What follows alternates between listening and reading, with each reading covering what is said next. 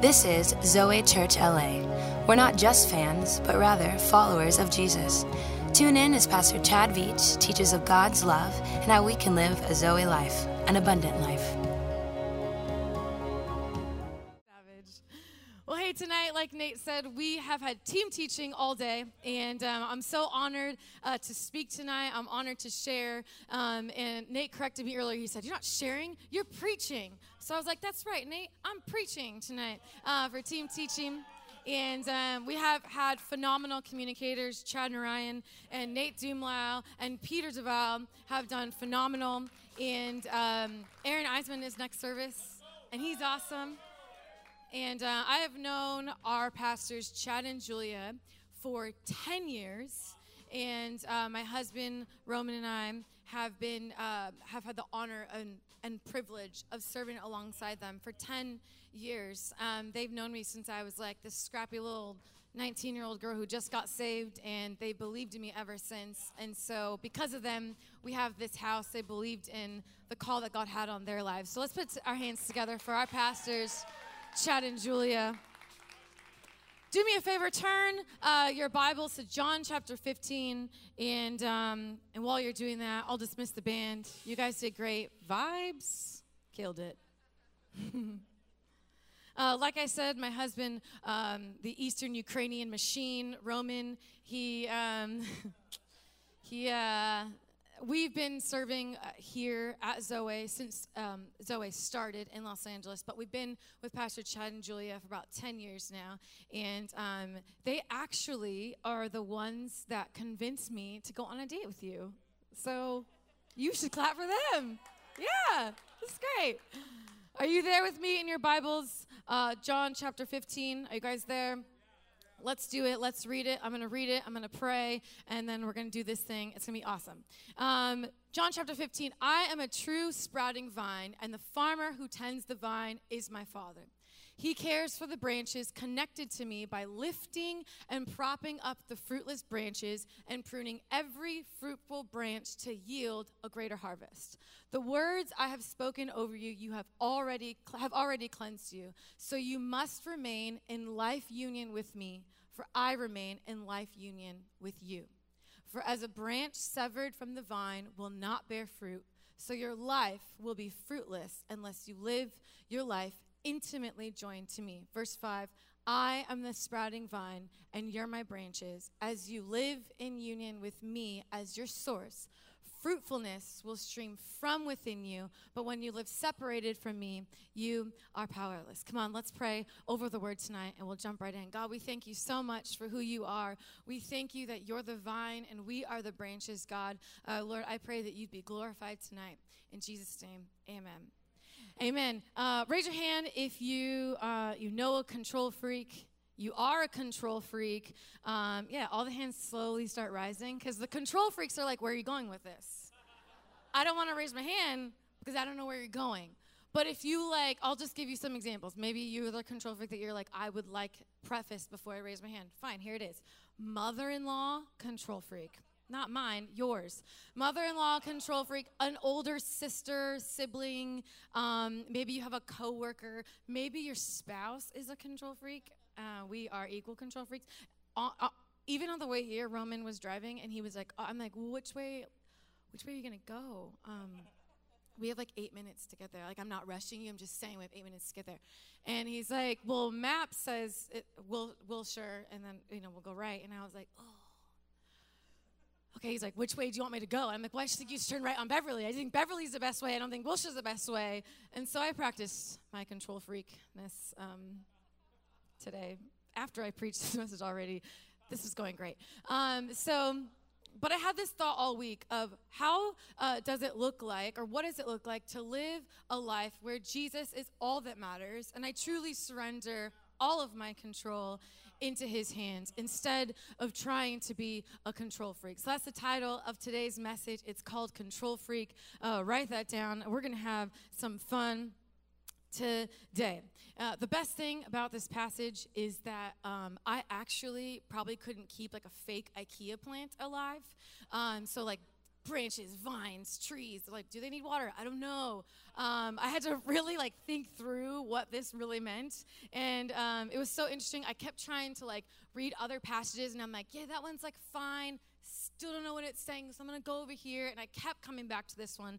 And um, so if you're like me and you're like, what's all the Christianese? I'm gonna break down for you. It's gonna be great. So, fruit. When someone says you will bear much fruit, fruit is just the product of your life. So you go to work you spend hours at work, you get a paycheck for your job, you go cash that money, honey, and then you're like, I'm gonna go, I'm gonna take my boo on a date because I worked as the fruit of my labor. Uh, the fruit of your life is the product of the life that you live, and it has to do with what you attach yourself to.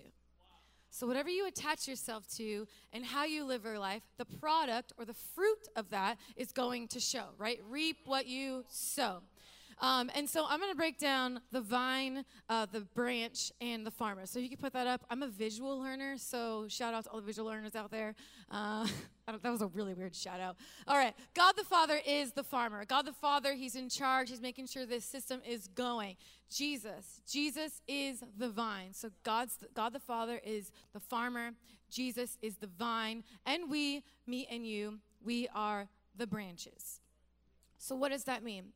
A branch cannot live on its own, it has to first be attached to a vine, to a source, to a place of stability in order to grow. And the interesting thing about branches and about vines is that when the fruit starts to blossom off of the branch, that's when the connection between the vine and the branch is exposed. So it's not until you bear fruit or you don't that you start to understand what your connection really is with the vine as the branch. And I was reading, um, I had to Google this, so there you go. Uh, I was googling like, well, what's the big what's the big deal about the branch being connected to the vine? Like, I don't really understand that. Like, I just kind of feel like it's a tree. Like, there's just like a lot going on with plants. And um, it was saying that uh, when something starts to blossom, the branch just has to be strong enough. And if there's too much crowding the branch and it's not pruned back, the good fruit can't be produced on the branch. So the farmer and the vine help prune our branches back so that we could produce more. And this is what I love about Jesus is that there's always more with Jesus. And um, I'm Mexican, which means uh, I, you know, if you're Mexican in here, shout out to you. Uh, you probably spent a lot of summers at your grandma's house or your mean aunt's house, and uh, you definitely like got met with like a Home Depot stick or a chancla or like something of that nature. If you guys got in trouble, like something happened there. Like you were like, okay, it's not deep rooted. I'm just saying that's what happens when you get disciplined by your grandma. So, uh, you know at my grandma's house, there was this wall, and on the other side of the wall was like a very busy highway. And then on this side of the wall, there was an above ground pool because that's a good idea. And um, there was like just all the cousins, sprawling cousins, like literally 12 of us. Like, who leaves 12 kids with one grandma? I don't know. So, mom, if you listen to this, I'm sorry. You're a great mom. So, we would just play this game where a couple of us would be in the pool, a couple of us would be on the patio, and then like a few, like a few of us just like on standing on this brick wall, just like standing on it, just like whatever.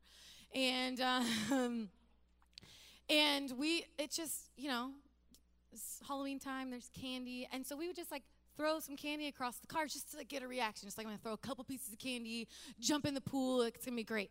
And then the people on the patio were supposed to tell the people in the pool, and the people in the pool tell the people on the wall, Grandma's coming, everyone jumps in the water, we're having a great time, it's gonna be awesome. Well, it wasn't awesome because my brother and all my cousins get on the wall and they just took it too far. You know when someone just takes it too far and you're like, really? Seven pieces of candy on one windshield? And so they throw this candy. I'm going somewhere with this. They throw this candy. They crack the windshield. The guy comes over. He's yelling at my grandma. My little, my, he didn't know my grandma. So he starts yelling at my grandma. My grandma comes back. We're all just like swan swimming in the pool. And I'm like, nothing happened, grandma. It's the language barrier. Like, I'm trying to speak Spanish. You don't understand. Nothing happened. And, um, but then when the parents come, you have to like reconcile with what you did. and you have to be like, okay, mom, look, I'm really sorry. This is what happened. This is what actually happened. It's all Pop's fault. I didn't do it. Pop's my brother. It's all my it's all his fault. I didn't do a thing. I was I was perfect. And but that's how we treat our relationship with God. When we make a mistake on our own, over and over and over and over instead of doing what we know is right by saying, God, I'm just really sorry, and knowing that He's going to say, Hey, it's okay, come to me, we tend to just push away and push away and push away. And what we do is we weaken the branch that's attached to the vine. And this is what I love about God that even in our worst, God brings us closer to Himself. I love this. In verse 2, um, you can write that down. That was point one, I think. It was. Even at our worst, God brings us close. And this is what I love in verse 2. It says, He cares for the branches connected to me by lifting and propping up the fruitless branches and pruning every fruitful branch to yield a greater harvest. Now, when I was looking through um, different uh, translations of this, I'm telling you, I was like, vine, branch, I don't know. So I kept reading all these different translations, and the note said uh, the Greek phrase can also be translated, He takes up to Himself every fruitless branch.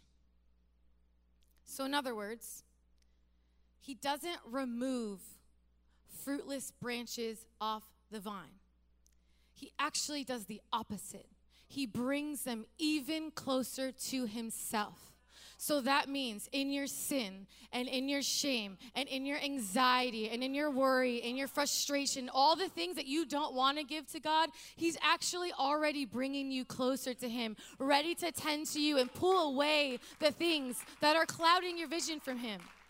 That's how good God is is that even when we're stubborn and e- and maybe you're here and you're like actually 2018 was like a pretty fire year. Everything was awesome. Everything was great. Can i encourage you? More is coming. Because it also says that he takes the fruitful vine and he prunes that back. So he gives you what was good. He's going to give you something great. You just have to be ready for it. Sometimes we get so stubborn with the good and god's like okay well, the miracle you're praying for, I'm just going to prune a little bit back so that when I take you to your miracle and I take you to the thing that you've been praying and fasting for, and I take you to the thing that you've been laboring over in prayer and in tears, when I take you to that thing, you're strong enough in me to carry it. I love that about God. He's good. Amen. Amen. Do we have any um, any crash dieters in here? Anyone that's like, um, yes, I've done master cleanse. Okay, it, New Year's Eve is almost here. Like 15 of you definitely wrote this down as an option. Uh, 50% of the room is probably fasting because they're like, Daniel fast fruit diet, great. I'll look fit. I'll be spiritual. It's me awesome. Yeah, I already know. It's me fine.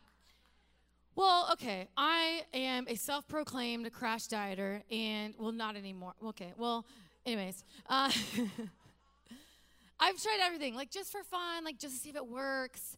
And uh, we live in a culture uh, where you're told all the time create your own future, create your own happiness. This is the way to self help and self truth. And if you could only do this. And so I was like, great. I am going to take this unscientific scientific poll on Instagram because where else do you do this? And I'm just going to like I'm just going to ask people what is the most extreme or ridiculous uh, diet or trend that you've tried in order to like you know promote self-help? So i'm gonna read can i read these to you guys? Okay. If you don't like them just fake laugh. Um, okay so i said when asked the most ridiculous and extreme diet or self-help trend you tried someone said working out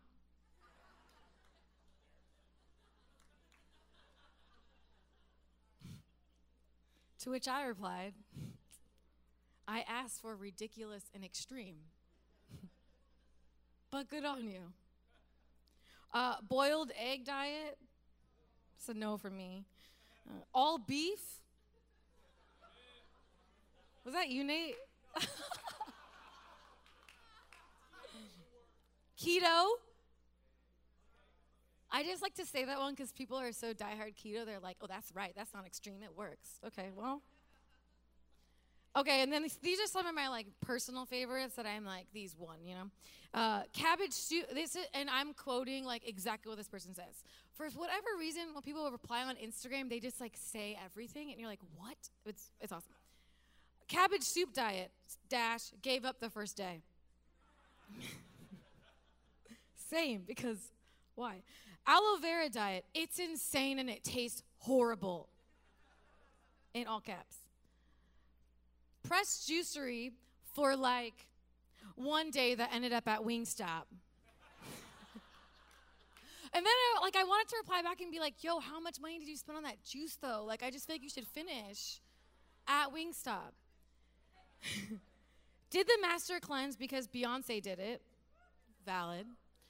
And ended up at Jack in the Box after day 3 a, lot of people said the master cleanse, um, and then other ones that I didn't write down is someone was um, said I did the stairmaster three months straight, and I was like, wow, you have strong calves, but nothing else. Like, what the like and also so boring. Um, and then another weird one that I was like, okay, I don't even know how to respond to this. She said that her and her friend drank uh, chicken juice to get sick. Um, yeah, don't say it to me. It wasn't me. It was somebody else. She's nasty. I don't know. They're crazy. but this is what we do in life, right? We're like, okay, I'm going to do whatever I need to do to get where I want to go. And I'm going to do it all on my own. And then we end up doing a master's cleanse. And we're all confused why we're at Wingstop at 3 in the morning because we're freaking hungry. We take our relationship with God and we take the Bible and we look at it in a self help view. And then we eliminate the need for Jesus and we put all the weight back on ourselves. And then we live in anxiety and we live in fear and we live in shame and we live in hopelessness when Jesus is saying, Well, just let me do it. The Bible is alive and active, sharper than a double edged sword. It looks at you and examines you because it's alive. The pressure isn't on us to read this Bible and then be like, okay, what is the three leadership principles of the day? No, the reason for the Bible is to just see Jesus in the scriptures and to get the help we need, not for ourselves, but from Him, because He desires relationship with us. Do me a favor, write uh, point number two down. When we get to the end of ourselves, we find true life in Jesus. Your life, left up to you, would be a shell of what it could have been if you left it up to Jesus. So, in other words, the pressure isn't on you. We get to give this burden to a Savior who died on a cross. And all, I like to think about it this way Jesus died on the cross. And when I feel overwhelmed and when I feel like I'm frustrated, I hide myself in the cross. I hide myself in Jesus' resurrection. I hide myself in my salvation. Sometimes we get to a place where we're like, oh, I just don't, I just like feel the way I did when I first got saved. Like a little tingle, you know, like Holy Spirit because you're maturing in who you are with Jesus. So that means there's more depth. It's like when you first meet someone that you're dating, you're like, oh my gosh, you do nothing wrong. This is so awesome. This is so great. I love you. and then you get married and you're like, oh my gosh, please stop crunching the chips so loud.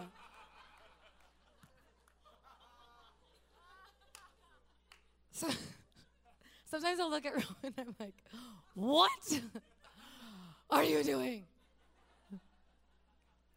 But the he just said you got to stack them for the crunch. I know, but that doesn't make it any better. We're fine.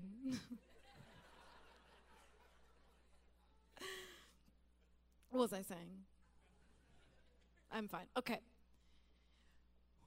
The depth of your relationship with Jesus only allows you to hide deeper in his perfection and less in your imperfection. And what I love about the picture of the branch and the vine is that we get to simply attach ourselves to something that has all the power, that is all the hope, that is all the faith, and that has everything I need to get me where I'm going. Because ultimately, the desires, by the way, that you have, God gave you. So when you're trying to pursue your career, you're not pursuing it despite of God, you're pursuing it with God for his glory, with him inside of you, attached to him. So write this down. Point number 3, attach your life to God. He wants to work in you before he works through you.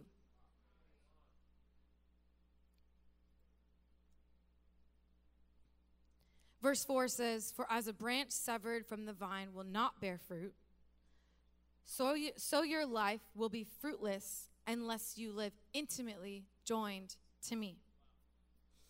I am the sprouting vine, and you're my branches. As you live in union with me as your source, fruitfulness will stream from within you. But when you live separated from me, you are powerless. So, what vine is your life attached to? What vine is your life attached to?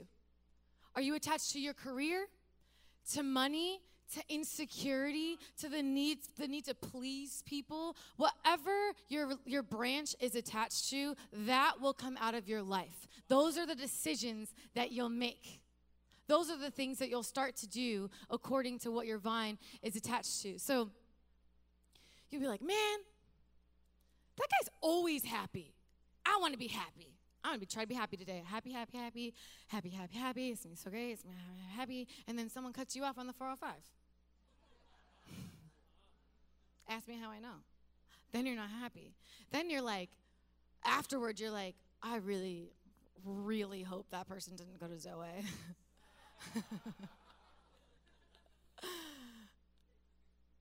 But isn't that isn't that what we do? We look at people's lives and we say, I know, I know what's going down in their life. Yet they're so joyful and they're so positive and they're so full of hope. And they keep coming to this crazy church called Zoe where people are clapping their hands and everyone looks so happy. Can I tell you, all you're seeing in them is a reflection of Jesus. That's all you're seeing in them. You're seeing a reflection of a God who brings hope and who brings peace and who brings love and who brings a joy that only He can produce in us. So when we attach our lives to Him, we start to be a reflection of Him. Now, I'm Mexican. Mexican. And uh, so with that, you know, comes a little like spice, comes a little, you know, attitude, a little something, something. And um, I remember going through a season where I'm like, man, I just like, I feel edgy. I feel like I don't want to act responsive. I don't want to act this way. And I kept like trying like all of these things. Like I was like, okay, I I am going to be the person that smiles when I talk all the time. Hi, how are you? No, I'm so good. Yes, I will get you that what you need, even though you just asked me right now. I'm totally, it's fine. Everything's gonna be totally fine. And then I'm like freaking out on the inside. And it's all just me trying to produce who I'm not on the inside. Because I'm trying to attach myself to myself. So when you're attached to God, what He's gonna do is He's gonna work through you, in you, so He can work through you. Amen?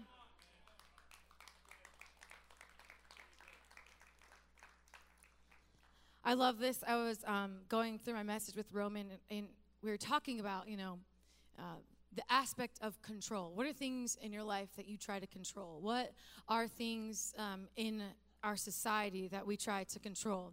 And um, he said, well, you just, you have to give up control to gain control. I was like, what? Have to give that up. He's like, yeah, what's the paradox of the kingdom? You give something away, and yet you gain it in a much greater way. When your life feels like it's spinning out of control, hook yourself back up to the vine that is Jesus and find the control in Him and find life in Him and find truth in Him because that's what He wants to give you. And um, I'm going to give you one last point tonight. I'm going to invite the band up, make me sound uh, more spiritual. This is my favorite part. If you don't take if you're not taking notes or you are, if you just wrote this one thing down tonight, I'm convinced it will change your life.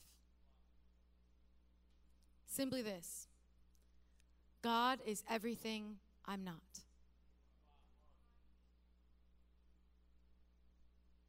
That's not in a self deprecating, woe is me kind of way. I'm encouraged. God's everything I'm not because He's everything in me, to me, despite of me, despite of my choices, despite of my failures. He's everything I'm not. So I get to sit back and I get to be the branch. And I get to let Him bring me close in my anxiety and bring me close in my failure and prune away things that I'm ashamed of and prune away things that aren't good for me because out of his great love for me he makes more room for me to have abundant life despite of all my decisions That's the best thing about God. And maybe you're here and you're like, dang, girl, my branch is good. I'm connected to that vine. Good news for you too. More is coming for your life. There is more than you can imagine. An Ephesians 3:20 life for you because a life that is bearing more fruit, God's just saying, I'm going to pull you back and launch you forward because I have more and more and more and more and more for you because I'm everything you're not. And that's where we get to rest.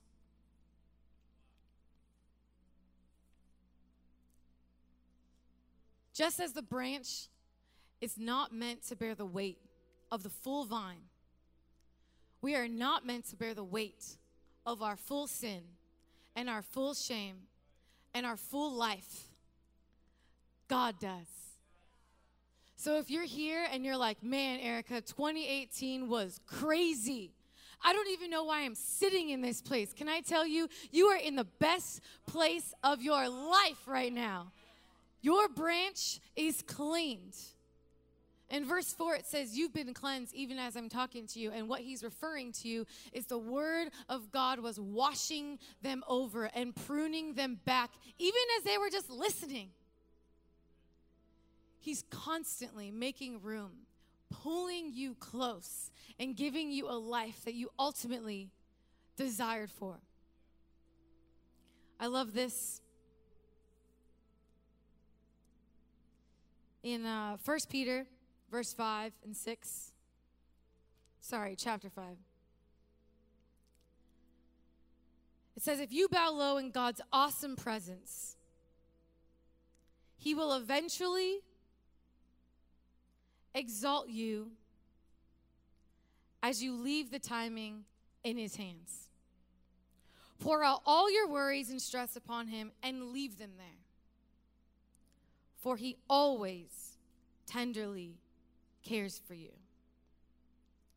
And then, after your brief suffering, the God of all loving grace who has called you to share in his eternal glory in Christ, will personally and powerfully restore you and make you stronger than ever. Yes, he will set you firmly in place and build you up. I flew with a one year old, under a one year old this last weekend with my husband. I'm here to say I survived. Felt like I was running a marathon. I was sweating so much. And we're on the plane, and I'm holding her so tight as she's sleeping, and turbulence begins to go. And I begin to freak out. I'm like, this thing's going down. Where's the air? Here we go. Mom's gonna save the day. No one else is worried. I turn, all of row 28 is sleeping. Everyone is snoring. And I'm like, why isn't anyone freaking out? This thing's going down. I'm about to be Wonder Woman. Y'all sleeping. I'm gonna save this thing. I could not get over it. I was like, I vowed to myself to learn what turbulence is, so I'm not afraid next time. So I looked it up. This is the headline for what turbulence is. Do you have that? I can also read it from my notes if you don't have it. Yep, okay. This was the headline Turbulence. Annoying, but rarely dangerous. And I was like, next article, next article, they're all the same. Annoying, but rarely dangerous. And when a pilot was interviewed, this is what he had to say about turbulence. A plane cannot be flipped upside down, thrown into a tailspin, or otherwise flung from the sky by even the mightiest gust or air pocket. Conditions might be annoying or uncomfortable, but the plane is not going to crash.